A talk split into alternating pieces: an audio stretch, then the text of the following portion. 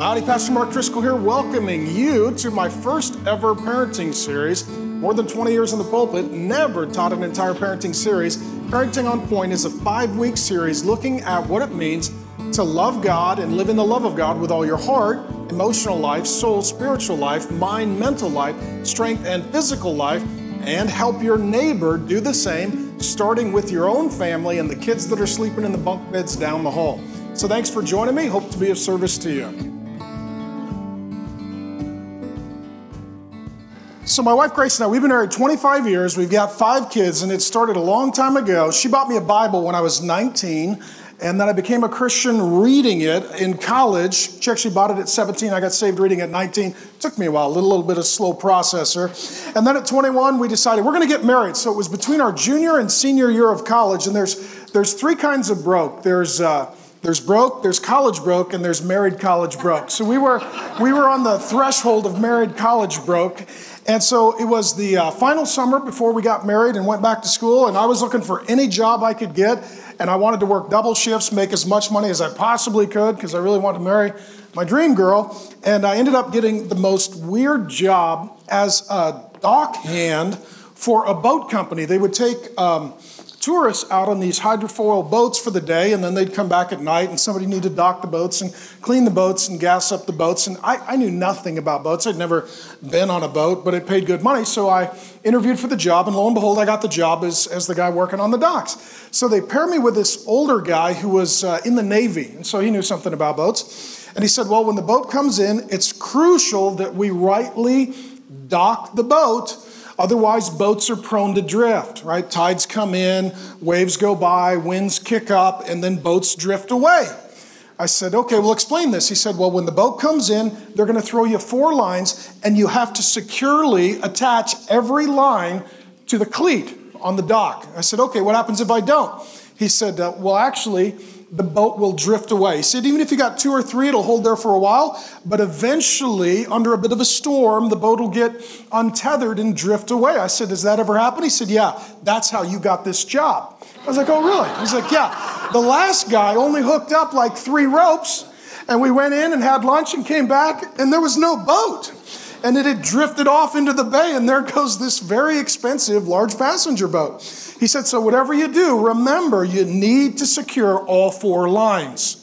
Similarly, a couple thousand years ago, they came to the Lord Jesus and they asked him, What's the most important part of the Bible? And he said, Love, so it's about relationship, the Lord your God. And then he gives us the four lines heart, soul, mind, strength. Heart, emotional life, soul, spiritual life, mind, mental life, strength, physical life I would submit to you that God's love is the dock, that's the harbor, that's where we can be safe. We are prone to drift away from God. And so, with these four lines being secure, that keeps us docked in the love of God. And so, we've dealt with the heart, we dealt with the soul, and today we'll deal with the mind. And there is constantly a battle to sever that line between you and God so that you will start to drift away from your loving relationship with God. And the battle of the mind is one that every human being is born into. You and I are born into a world that was created by God but was attacked by his enemy, and we're born into this world, and God wants us to think his thoughts after him and to love him with all of our mind. And Satan wants us to disbelieve the word of God and as a result to drift away from God. And so there's a battle in the mind. And I would submit to you that this battle of the mind is crucial for this reason. You will experience life, but your mind will interpret those experiences. It's not just what you experience, it's how you interpret those experiences. This is why two people can go through the exact same experience, occurrence, and event, and they have absolutely antithetical, opposing views. Was it good or bad? Did it help me or hurt me? Was that launching me into the next season of my life or burying me for the rest of my life? Was this a good thing or a bad thing? Is this something that God can use or does this prove that God does not exist? Or if He does exist, He doesn't care about me? It's not just what you experience, it's how you interpret in your mind what you experience in your life. Noting this, the Apostle Paul says this to a church in Corinth in 2 Corinthians 10 3 through 5, he says it this way, and I'll summarize it any thought that you do not take captive will take you captive. Any thought that you do not take captive will take you captive. Here's how Paul says it. Though we walk in the flesh, right? Physical life, experiencing life, encountering people, enduring hardship, overcoming obstacles, we are not waging war. This language of war is important. Everyone is born into this world, and this world is a battlefield. It is a war between God and Satan, between the kingdom of God and the kingdom of darkness. And ultimately, there is a war that is waging. You need to know that mentally. When you and I are entering into this world, we're entering into a battlefield, and we're not just raising children, we're raising children to send them off into spiritual war. And this language of war is spiritual war, and it is largely in the battlefield of the mind. Uh, we do not wage war according to the flesh, for the weapons of our warfare are not in the flesh, but have divine power to destroy stronghold. He's talking here about God's people being offensive, not just defensive. Furthermore, we destroy arguments and every lofty opinion raised against the knowledge of God and take every thought captive to Christ. So here's what he's saying there is God, there is Satan. They are not equal, but they are enemy and adversary. And that ultimately, Satan has a plan. His plan is to get a stronghold in your life.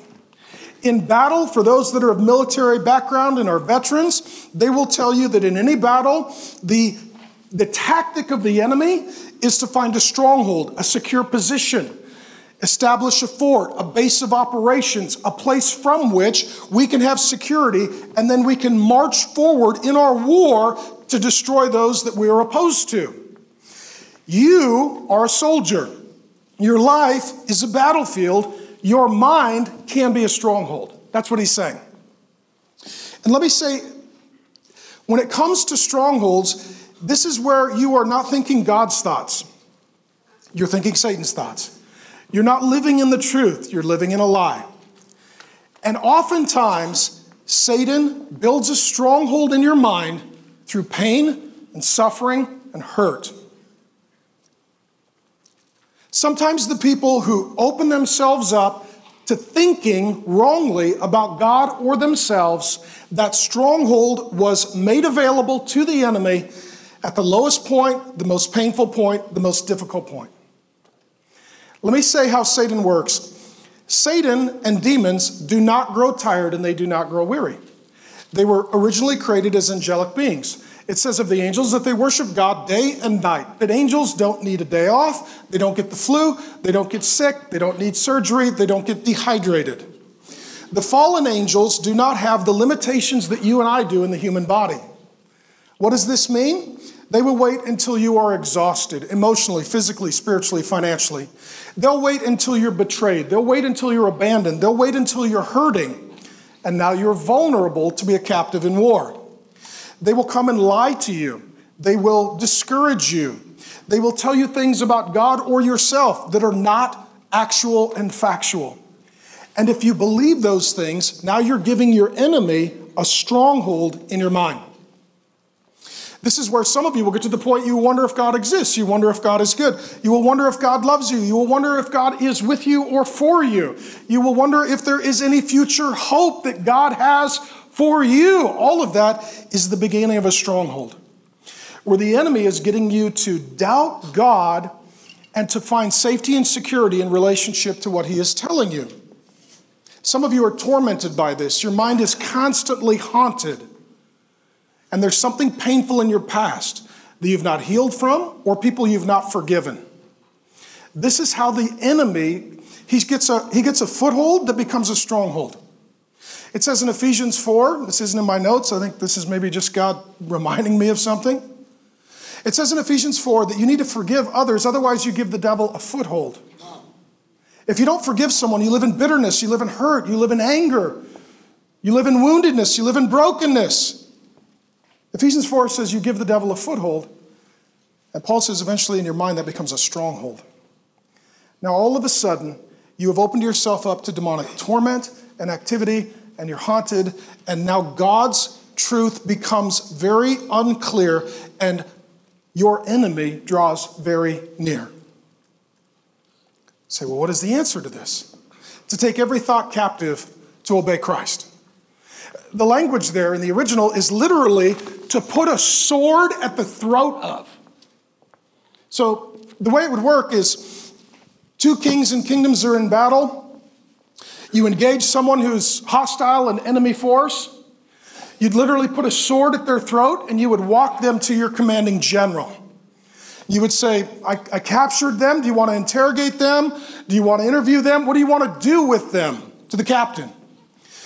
The Bible says that this is a sword. The Bible says that it is a sword. It says in Ephesians that the Word of God is living and active. It's a double edged sword. It says the same thing in Hebrews that the Word of God is a sword and it's a sword for battle. It's a sword for the battlefield of the mind and the war of your life. So, as you get a temptation or a false teaching or an incorrect thought or something that is not congruent and consistent with God's word, what you do, you take that thought and you literally put the sword to its throat. Is this what the Bible says? Is this what God says? Is this what the truth is? Is this what reality is? And I'm bringing this thought to my commander in chief, the Lord Jesus. Jesus, is this what you say? Is this what you want? Is this what you command? Is this who you have made me to be? Is this lying? If so, I need to slit its throat to the lie. To the lie. Now, this is significant for this reason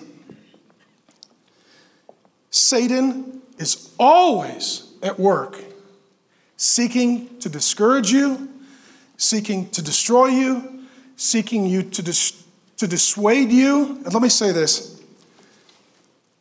If you believe what he says,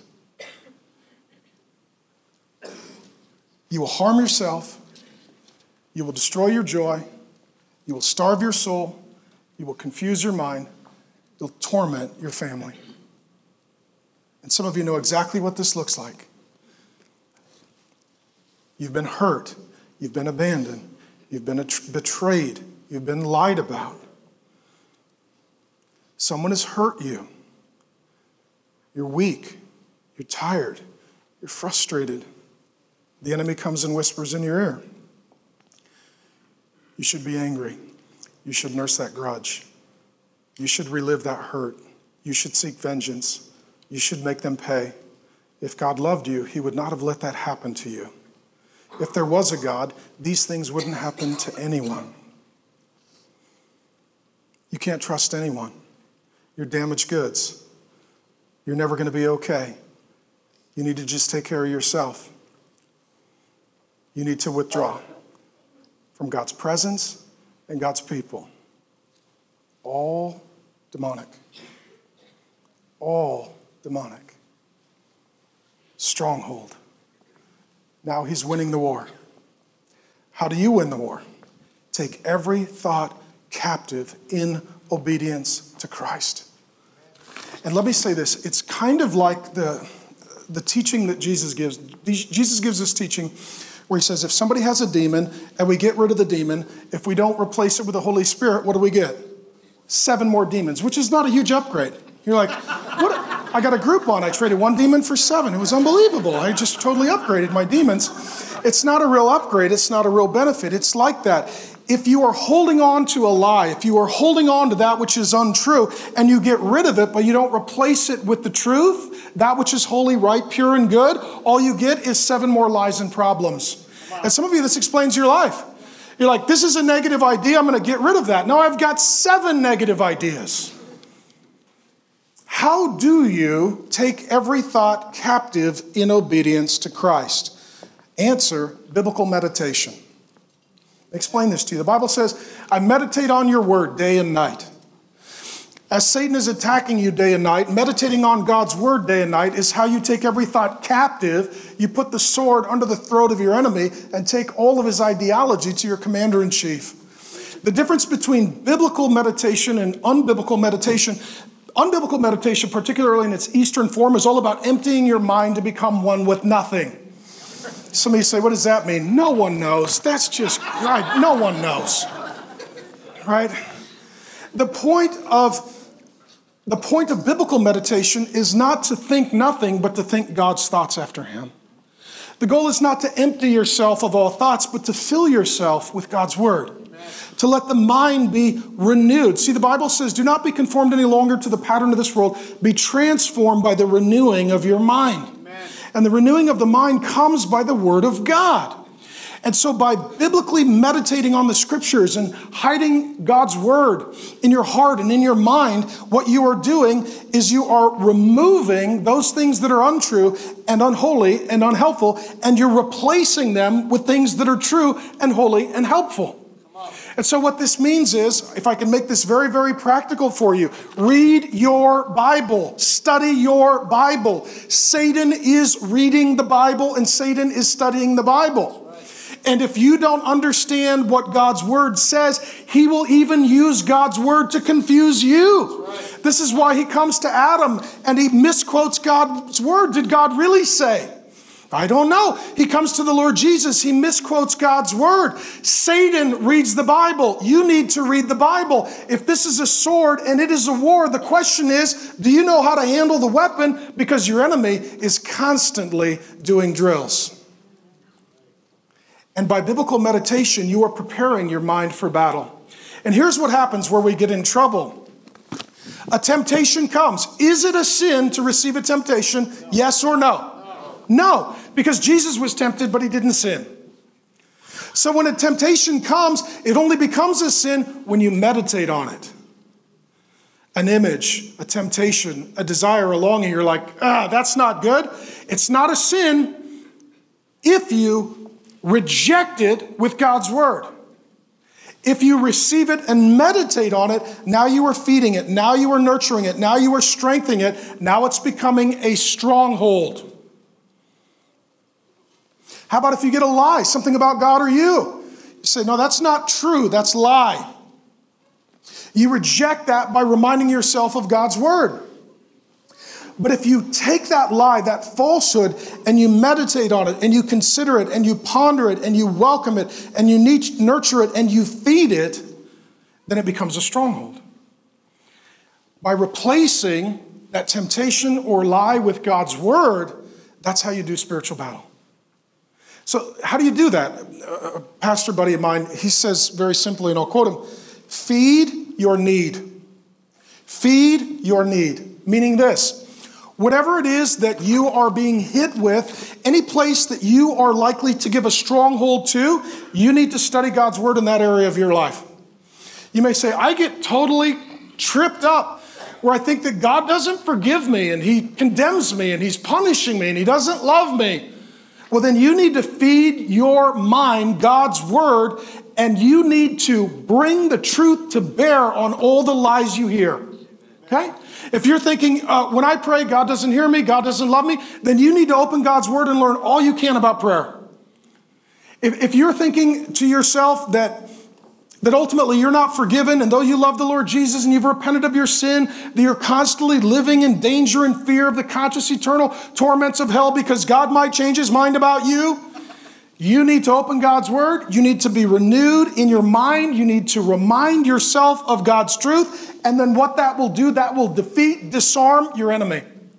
That's what biblical meditation is. So here's what I'm telling you wherever you have a temptation for a stronghold, that's where you need to do a biblical study. And you need to remind yourself of that, write that down. When those lies come, when those t- temptations come, you pull out the sword, you take those thoughts captive in obedience to Christ, you put that sword to the neck of your enemy, you take those concepts to your commander in chief, and if Jesus says that's a lie, that's a lie. And if Jesus says that's a temptation that leads to death, that's a temptation that leads to death. And slit its throat and believe the truth, and the truth will set you what? Free. Free. On you go with the rest of your life. Out of the stronghold, onto the life that God intends for you. Some of you, I, I, I, just, I'm heartbroken and concerned because you have tried to build a Christian life in a stronghold. This is like somebody in a caged a POW camp trying to live a full free life. The enemy has lied to you, he has tempted you, he has accused you, he has crushed you, and you're living in a stronghold and asking God, why am I not free? Why is there no hope for me? Why is there no future for me? Why do things not change? And God said, It's a battle for your mind.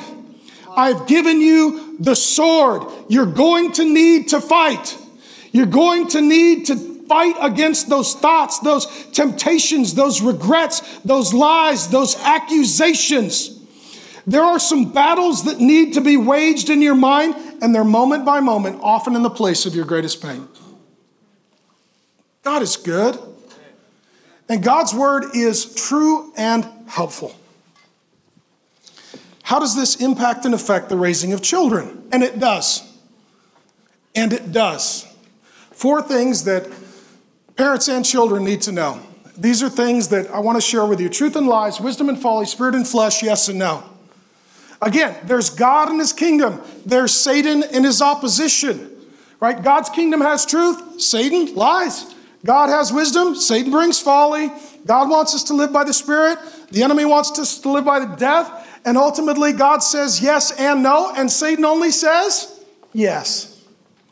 Truth and lies. John 8 44. He, Satan, Jesus says, was a murderer from the beginning, does not stand in the truth because there is no truth in him. When he lies, he speaks out of his own character, for he is a liar and the father of lies. We live in a culture that doesn't even believe in truth and lies, just perspective. That's, that's lying getting a degree. Okay? That's lying getting a degree. God says, Jesus says, there's truth and lies, and what he says is this that Satan's native language is lying. How many of you are bilingual? You need to know. In a spiritual sense, Satan is bilingual. But what's his native language? His native language is lying. Some of you can speak English and Spanish, some of you could speak English and Portuguese. You have one language that is your strong language, it's your first language, it's your native language. Satan's native language is lying.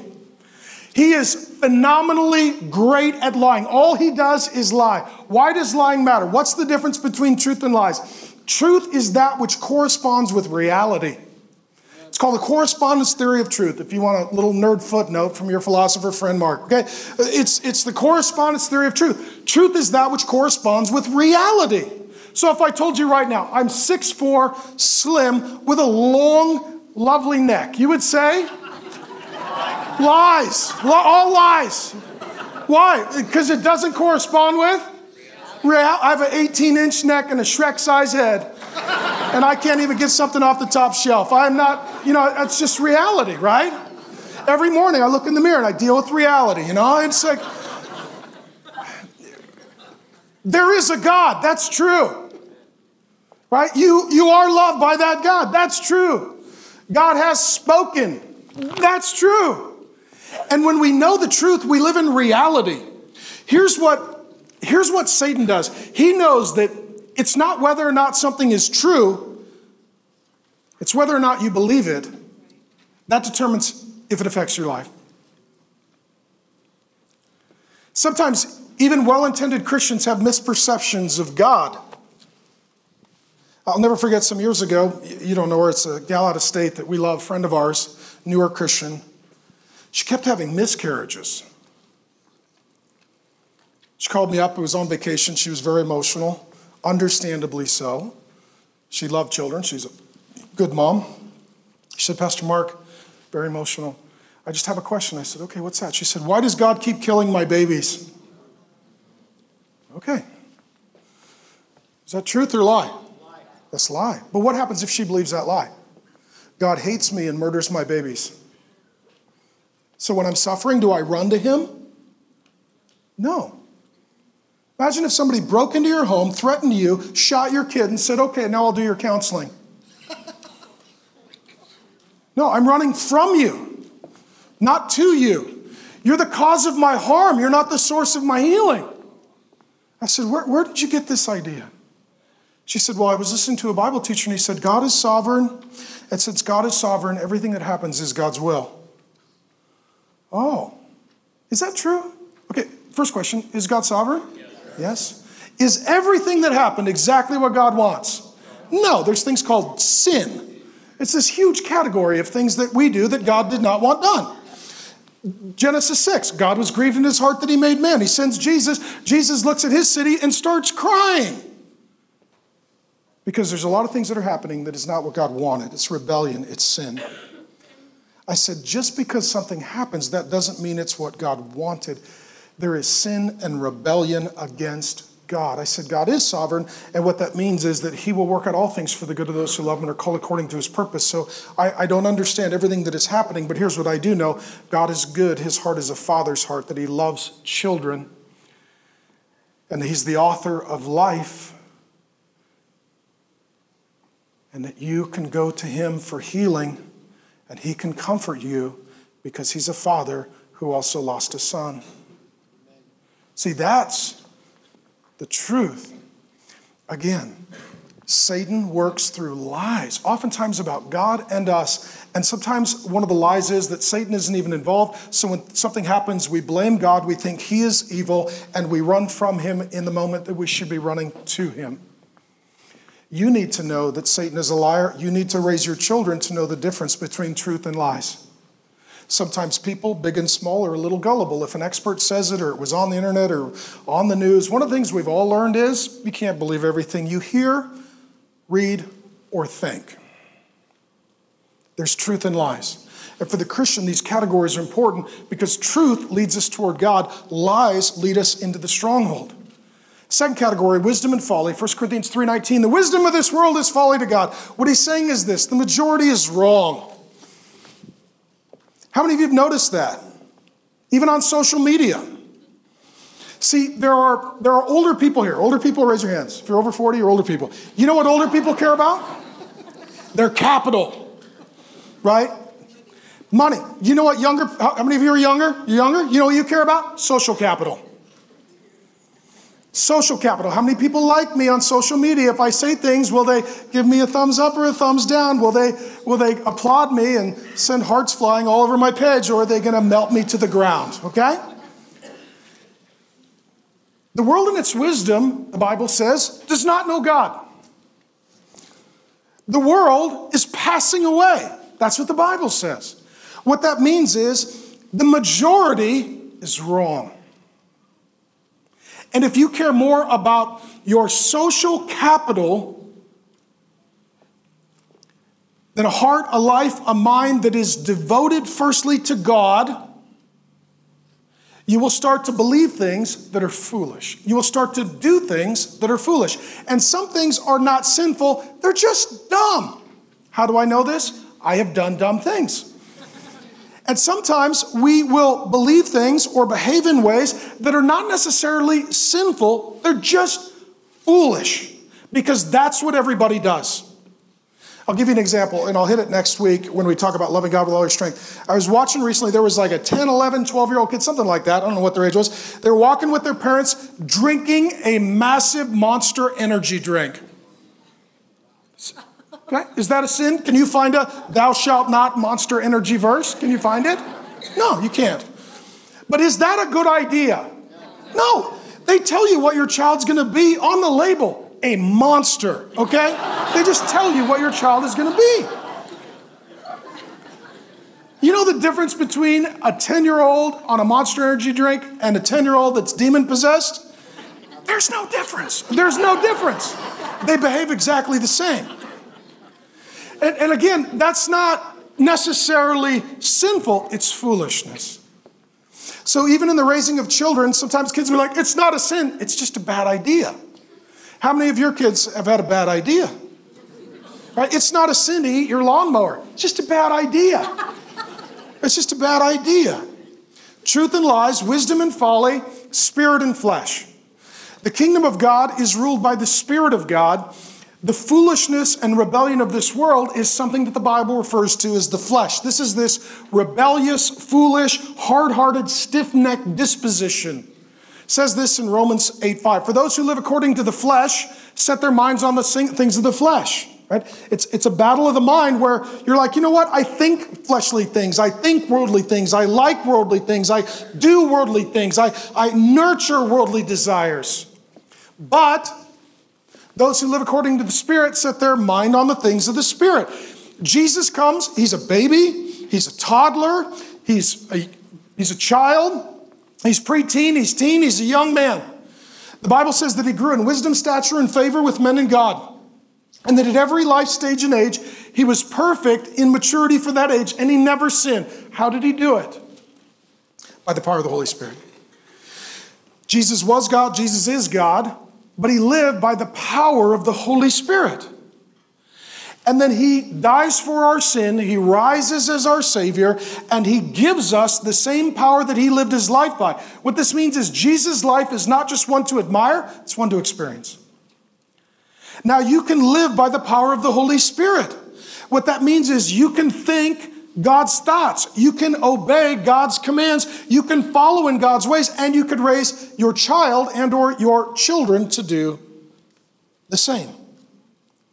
Now, the difference between the flesh and the spirit is this it's you drawing nearer to the Lord or you running farther from the Lord. Some of you will blame everything on your personality. Some of you will blame it on your ethnic heritage.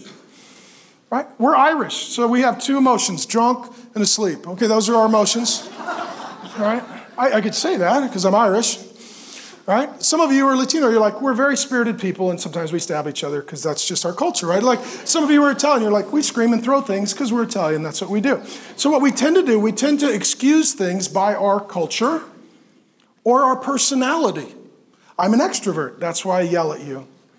But it's not a sin, that's just what extroverts do. We just yell at you.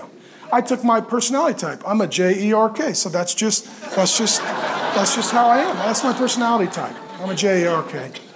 Okay, so don't judge me. That's how God made me, you know. So, but okay, your personality, your disposition, your culture, your introvert, your extrovert, your whatever it is, there's you in the spirit, there's you in the flesh. The flesh is the dark side, it's the shadow side. It's you on your bad day versus you on your God day when you're in relationship with Him. So I used to have this conversation with my kids. One of my kids was stubborn. I have no idea how this happened we had a stubborn kid. I was like, where did this come from? How could this be? And then I realized it was my child. And so the child was stubborn like me. And I remember looking at my child one day. They were very, very stubborn. And the first thought was, I need to get this child not to be stubborn. Amen? And then I realized, maybe that's how God made this child. Is there a difference between a child that is stubborn in the flesh versus a child that is stubborn in the spirit? Answer Yes. I don't need the child not to be stubborn. I need them to be stubborn in the spirit. Do you know what? A child that's stubborn in the spirit's pretty good. Don't read your Bible. No, I'm stubborn. I'm reading it again. Yeah, okay.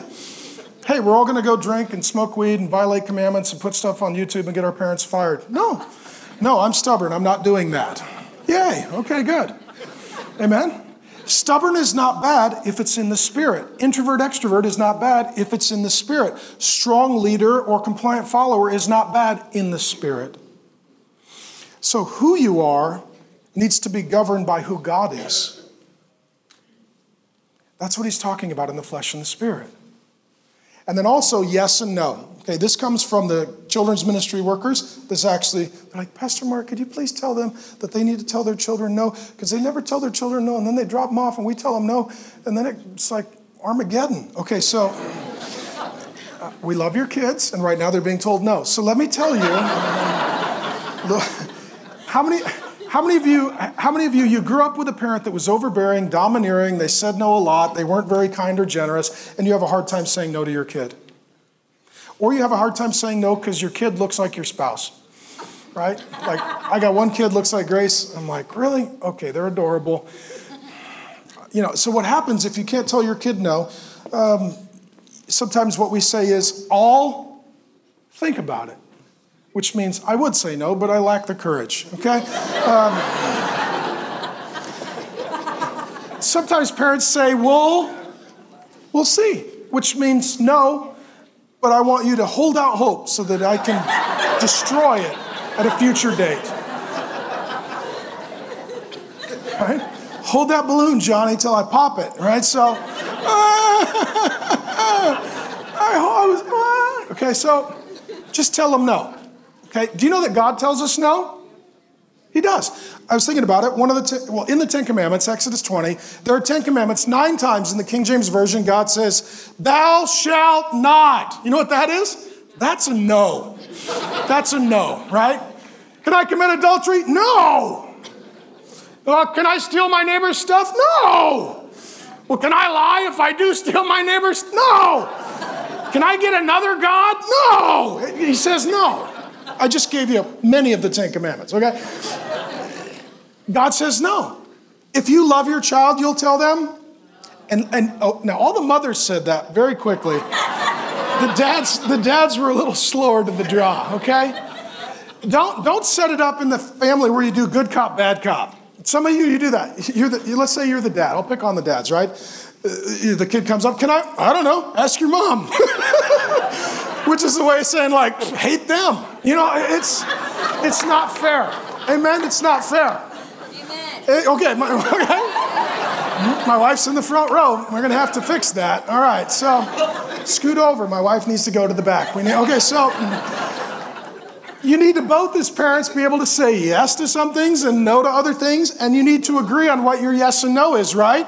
How many of you realized your kids are divide and conquer? They are. They will position you against one another while you're warring, then they walk away as the victor. It's important that you know and your kids know. God's about the truth, Satan's about the lies. God is about wisdom, Satan is about folly. God wants you to live by the power of the Holy Spirit. Satan wants you to nourish the desires of the flesh. God wants you to understand that in love for you, sometimes He says no. And those are the times that Satan is still willing to say yes. And if you believe any of this, you create a foothold. It becomes a stronghold. It becomes a stranglehold. And your mind is taken captive in war.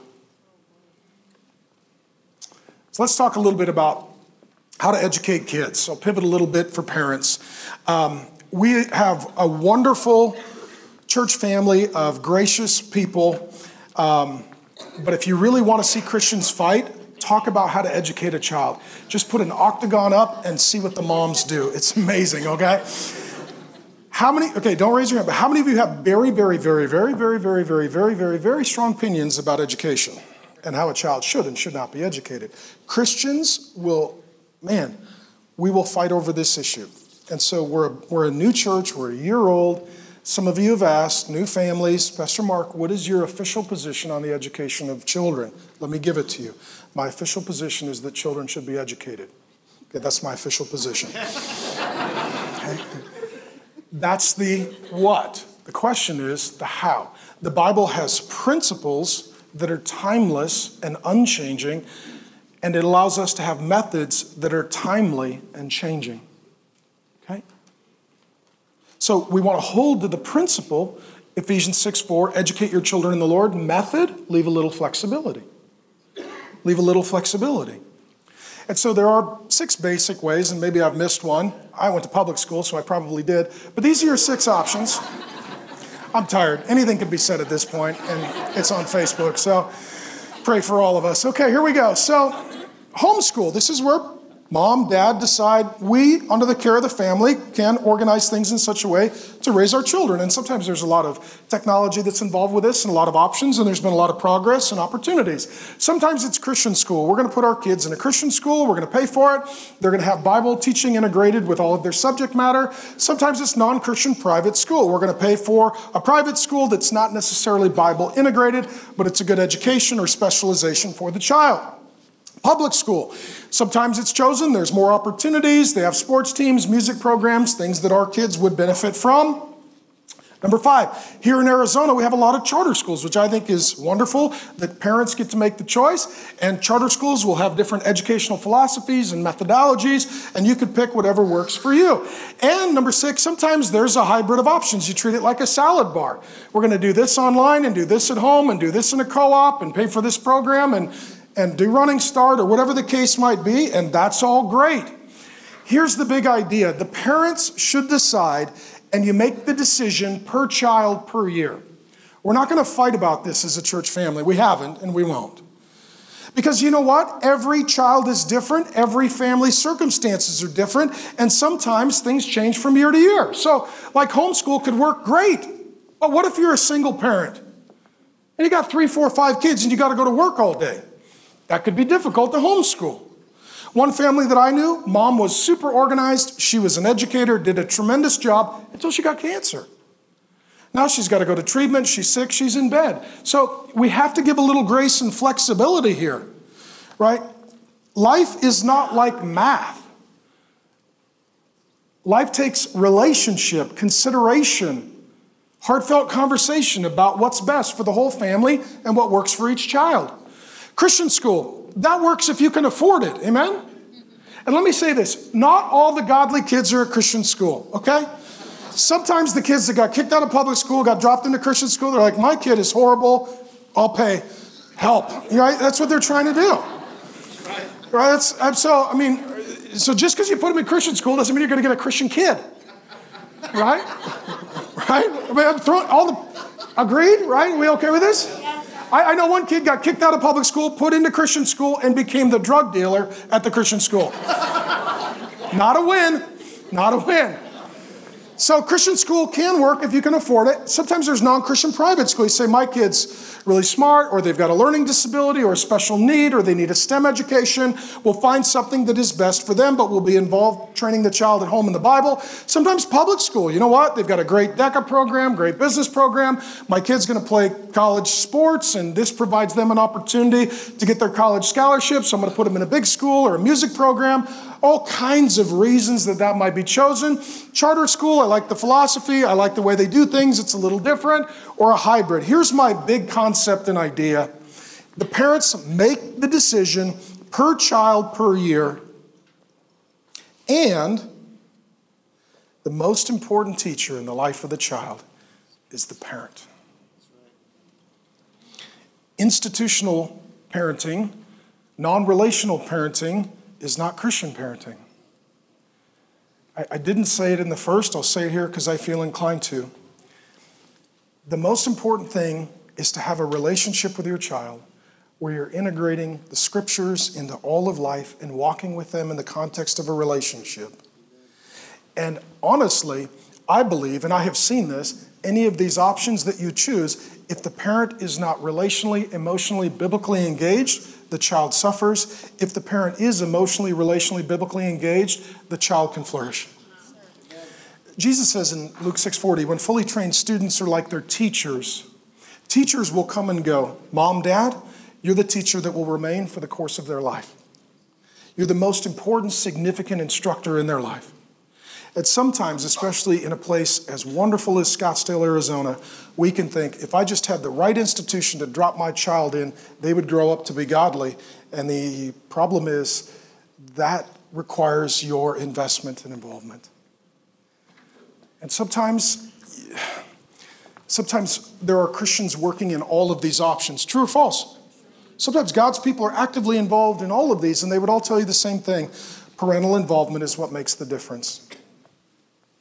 So let me say two things. Number one, when it comes to educating the child, no matter what, they need to understand the Word of God and they need to understand the world of God. That's how you raise children that are wise but not naive. Any of you raised in a naive home? Meaning you didn't know. You didn't know about drugs. You didn't know about pornography. You didn't know that people lied. You didn't know that some people were not Christians. You didn't know that if you date someone, it could end up breaking commandments. You didn't know. Sometimes what happens is that Christian parents, they don't want their children to be worldly, so they raise them in a way that they're not wise. There's a difference between knowing what's going on in the world and being involved in what's going on in the world. Your kids are like a ship. They're going to be in the water and they'll be fine unless the water gets in them. That's, that's them navigating life in this world. They're going to have to go to work. They're going to have to go to school. They're going to have to engage and interact with people that disagree with them and disagree with the Word of God. And they'll be able to navigate that wisely and to cut a course through that. And it's not a problem unless it gets into them. What happens with naive kids is they're in trouble and they didn't even see it coming. Amen? You want to raise a child that is wise, meaning they know what's going on in the world and they know what is said in the Word. So they understand the Word of God and they understand the world. So the Word and the world are both necessary. The example of this I would give you if you're a parent is in the book of Daniel. If you want to read Daniel, it's really helpful. Look at it through the lens of a parenting book. So Daniel grows up in Israel. Kind of everybody worships the same God, they speak the same language, they abide by the basic same laws. And then he is literally taken as a slave. He's abducted and taken off to a place called Babylon.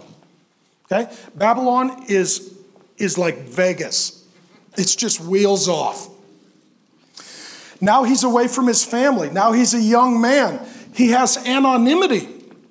This is like the Christian kid who gets thrown into university or takes their first job off in the big city. They don't know anybody. They're away from their church. They're away from their family. They're away from all social order. They get to hide, sneak, reinvent themselves. What does Daniel do? He obeys God. He walks in wisdom in Babylon. He understands the Word of God. He is not conformed to the pattern of the world. He is transformed by the renewing of his mind with the Word of God so that he can discern the will of God. If you want to know the will of God, you have to know the Word of God. Daniel knows the Word of God, he knows the will of God. So they come to him and they say, How about you do this? He's like, God says no. How about you believe this? No, that's not true. How about if you live this lifestyle? That's very foolish.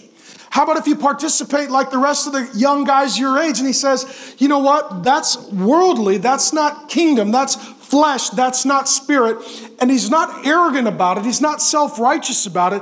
But he is one who has a mind that is tethered and devoted to God, and he takes all of his temptation and all of his instruction and he tests it by the word of God, and he ultimately takes certain thoughts captive, puts the, th- the sword of God's word to their throat. And he says, I don't do that. I am one of God's people. That's not how we conduct ourselves. And eventually they say, Then we will kill you. And he says, Well, that's not a problem because I know what happens after I die.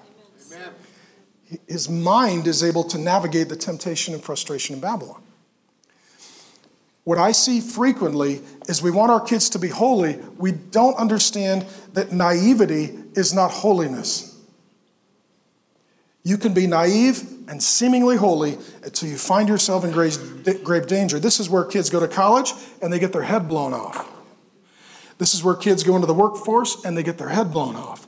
This is where kids go into their first dating relationship and they get their head blown off because their parents didn't tell them how to think. They told them what to do. Let me say this to you, parents.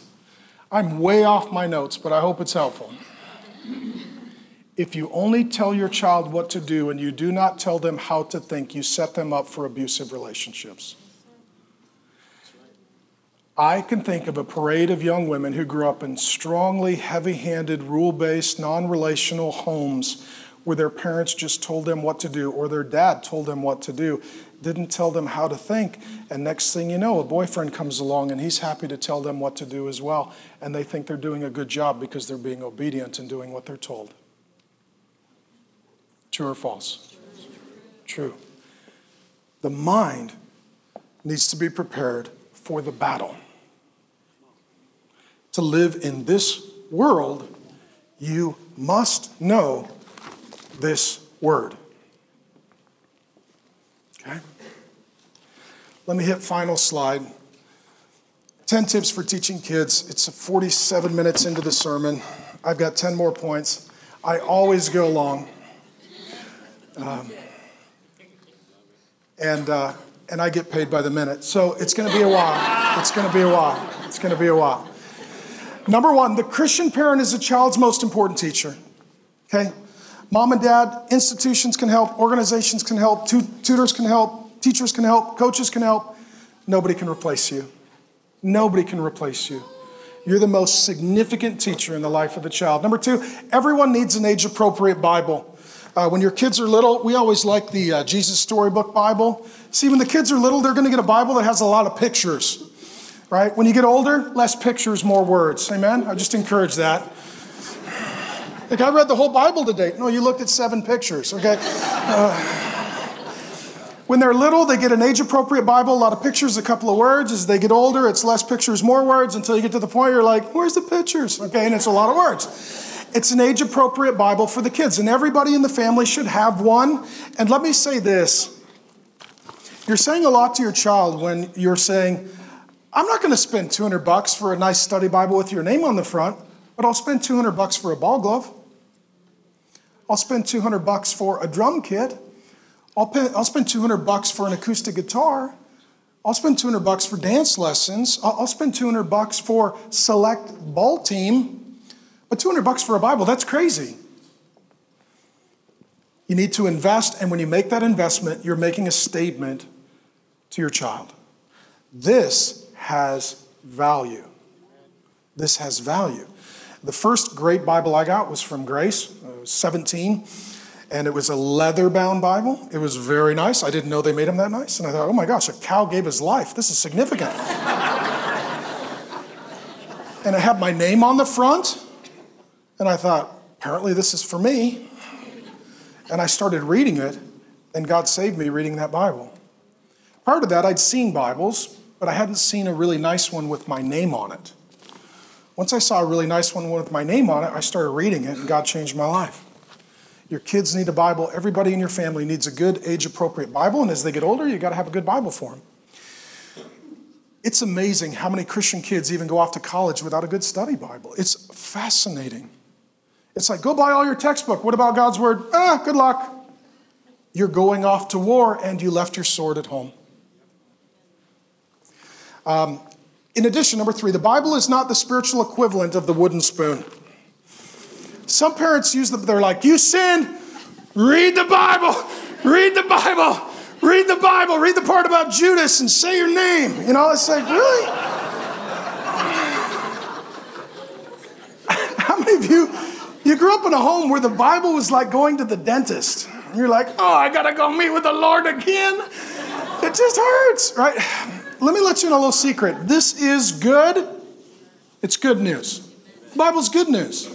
So don't make it into bad news. Right? Don't make it into bad news. The, the whole point of the Bible is about relationship with God. They come to Jesus and say, What's the big idea? He says, Love. Oh, love. Some of you didn't even know that was the point of the Bible.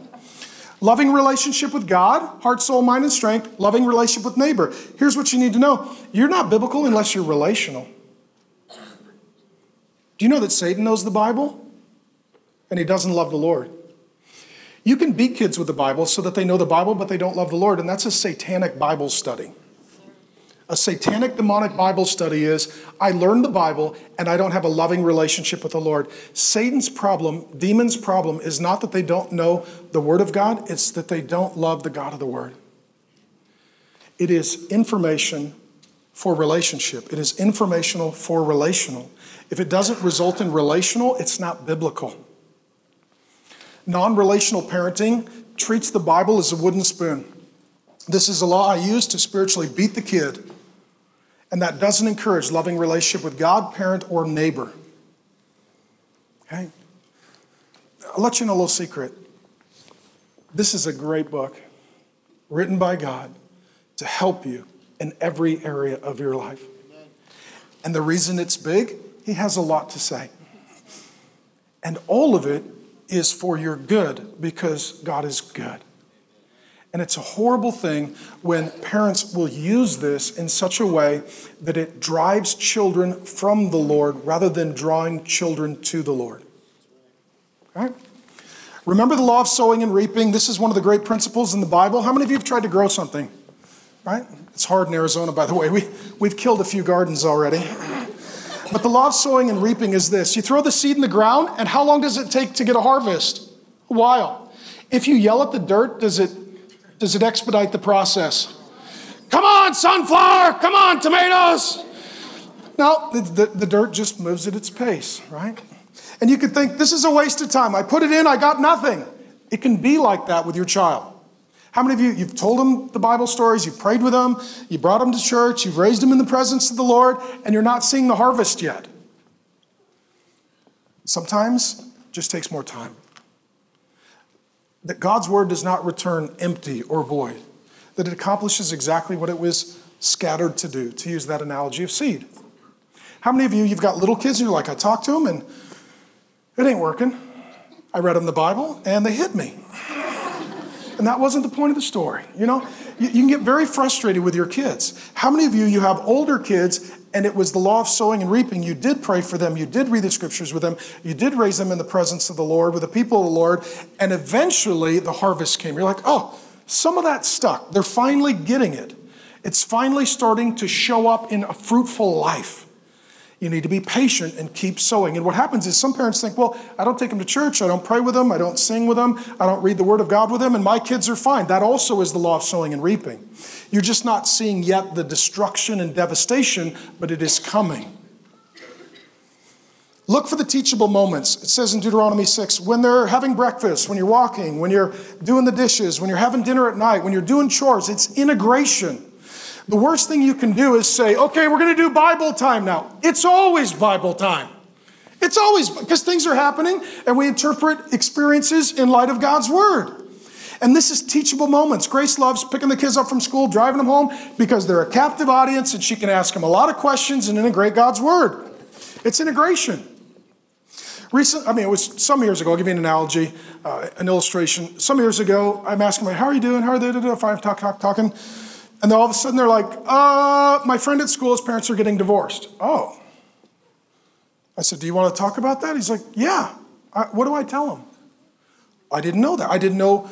I didn't know that that's what you heard at recess today. So now there's a teachable moment. I need to bring the Word of God to bear on this moment in the child's life. Give you another example. We were, I, I like the pause button on the TV because um, it allows me to hold class with the kids. Right? Class is in session. Let's talk about this. So we'll watch a movie, pause. Okay, let's talk about this. Watch a commercial, pause. So sometimes the kids and I'll be like, hit pause. Okay, we're to talk about this. I remember when my boys were young, on TV came a commercial for a Jaguar, the car. My boys are like, oh, Look at that, Dad. It's a Jaguar. I was like, yes, it is. And it was years ago, something like 321 a month. They're like, Dad, $300 a month, we could have a Jaguar. And I said, okay, wait, pause. First of all, we don't fit in there, so are you guys gonna be in the trunk? Or, you know, like how? I said, okay, 321 a month, let's say. I said, okay, read the fine print. So like, okay, what is it? Well, it says you need a down payment of like $3,000. Okay. And it says, How long you got to make payments for? You're to make payments for like five years. I was like, Okay, do the math. Five years, 321 a month, plus $3,000 down there. We're not doing that much math. Go get a calculator and figure, they run the numbers. They're like, they're like That's amazing for a Jaguar. That's a, that we, we, should we should get a Jaguar. I said, Okay. It says lease. They're like, What does lease mean? I said, It's the, it's the, it's the Greek word for ripped off. And it's, it means that you give the car back. They're like, after you paid that much money, you don't even get the car. No, you don't get the car. Like, that's a rental car. Why don't they call it a rental car? Because then people would know. My kids are like, it's so dumb to have a lease.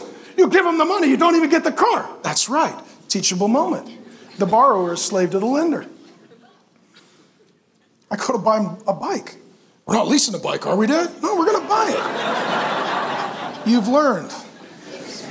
Padawan. All right. Last couple, maybe. Um, number six. Keep it practical like Proverbs. Mom and dad do a lot of teaching in Proverbs. If you want to look at educating a child, just read Proverbs.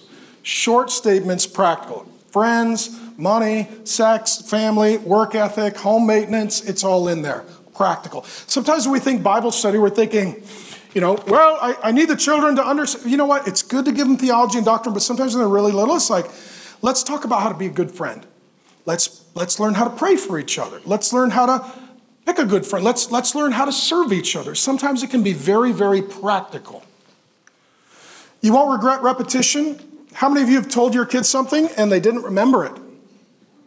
Right? How many of you? How many of you, your parent, you, you were a teenager and your parents are like, I told you not to do that. And you're like, when? When you were two? You're like, well, I wasn't. I was not paying attention. I did not know I was not supposed to smoke weed and steal your car. Uh, you know, I didn't know. You should have repeated that. That would have been helpful if you repeated that. You said it once, it didn't stick. God's word, you know what? The Bible would be a lot shorter if God said everything once. You notice that? You read it? You're like, he already said this. That's because you're not doing it. So he's saying it again. And you're like, why does he keep saying it? Because we, we don't remember. God's a father who says things repeatedly. We need to be parents who repeat some things. Set an example in Bible reading, prayer, worship, giving, and serving. This is why we have kids ministry, five months to fifth grade. We have a curriculum for you. It's on the app to build a relationship with the kids and let you know what they're studying. But as soon as you believe they're ready, it's your decision. We welcome them here into the service, and it's good for your kids to be with you. And you know what? It's good for them to see parents opening the Bible, parents learning the Word of God, parents raising their hands to submit and surrender and worship to God, parents to serve, parents to give. And it sets a natural example. And if I could just encourage the dads, Sometimes it's mom who's going to church. taking the kids, trying to get them to read the Bible and pray. Statistically, mom is the spiritual leader in the home, and biblically, the father should be the spiritual leader in the home. He should be taking the family to church. He should be opening the Word of God with the kids. He should be praying over the kids. He should be worshiping with the kids. And, and the family should be doing this as the example of the parent or parents is set and established. Because you know what? Otherwise, what happens is sometimes in a home, if mom worships and reads the Bible and prays and dad doesn't, the boys think, well, real men don't worship God. And real men don't pray. And real men don't read the Bible. And the girls think, well, when I grow up, I guess I need to marry a man like my dad who doesn't pray or read the Bible or worship God. For those of you men that are here, let me honor you. Let me say that your kids see you open the Bible, that's a lesson. They see you worship God, that's a lesson. They see you give, they see you serve, they see you pray, they see you care. That sets that sets the temperature and the trajectory of the family.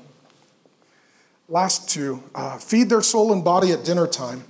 When you sit down for dinner, make it a sacred time. Jesus sat down with his disciples for meals. The kingdom of God is going to be like a meal. We're all going to sit down together.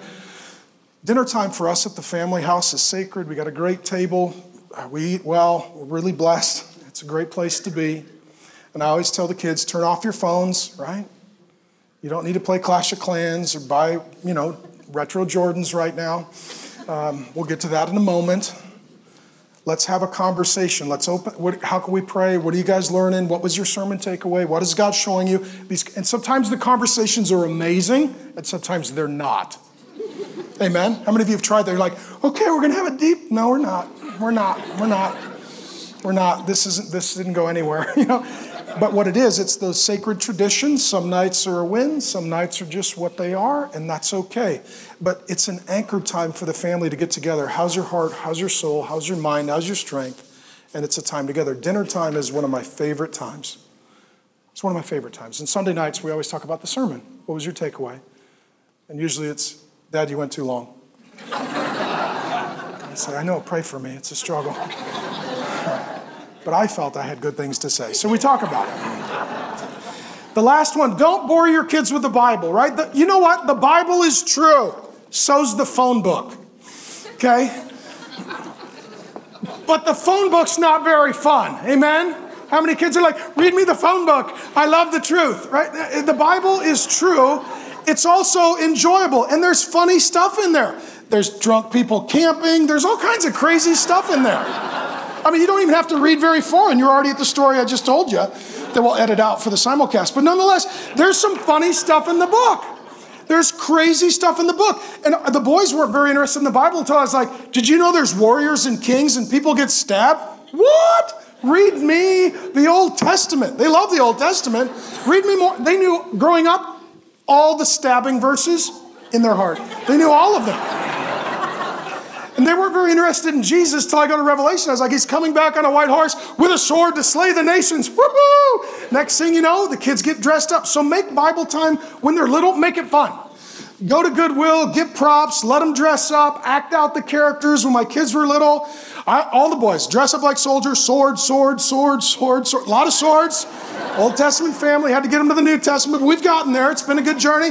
The girls would dress up like princesses, right? Or I want to, you know, I want to be royal kingdom of God. And we'd play out the stories and we'd read them. One of my sons, when he was little, he was the kid who liked to climb things. Do you have that kid? You're like, I don't believe in evolution. I think I got a kid who's a monkey. He keeps climbing stuff, like just trying to get to the highest point in the house. And so we're reading the story of Zacchaeus. He's a little guy who climbs up a tree. My kid's like, oh, oh, oh, climbs up on the counter. I said, What do you know? He's like, Bible story. Oh, really? Okay. You've now found a biblical way to climb things without getting disciplined.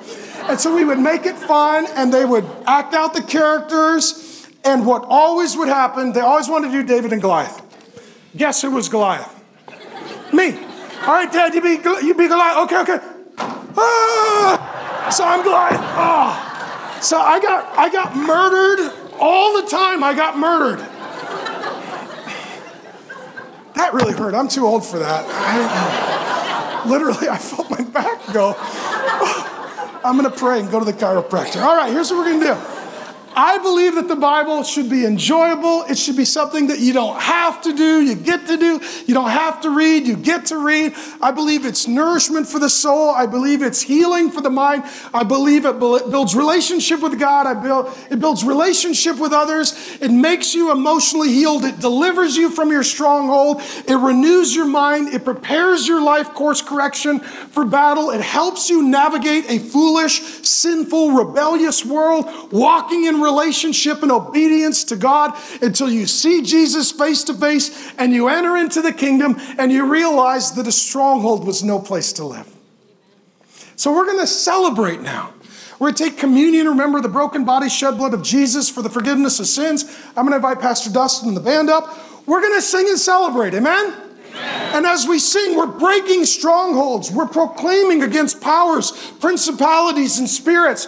We're declaring the truth of God's word in the midst of this world. We're shouting to the heavenlies of who our God is and what He has done and why we love Him and why we trust Him. And as we sing, we are renewing our minds and we're renewing our hope for the life that God has for us. So, Lord God, thank you for an opportunity to teach the Bible here at the Trinity Church. I love these people. I love you. I love your word. I love what I get to do. And it's a lot of fun. Thank you for the patience of people who drive a long way to hear me rant for a long time.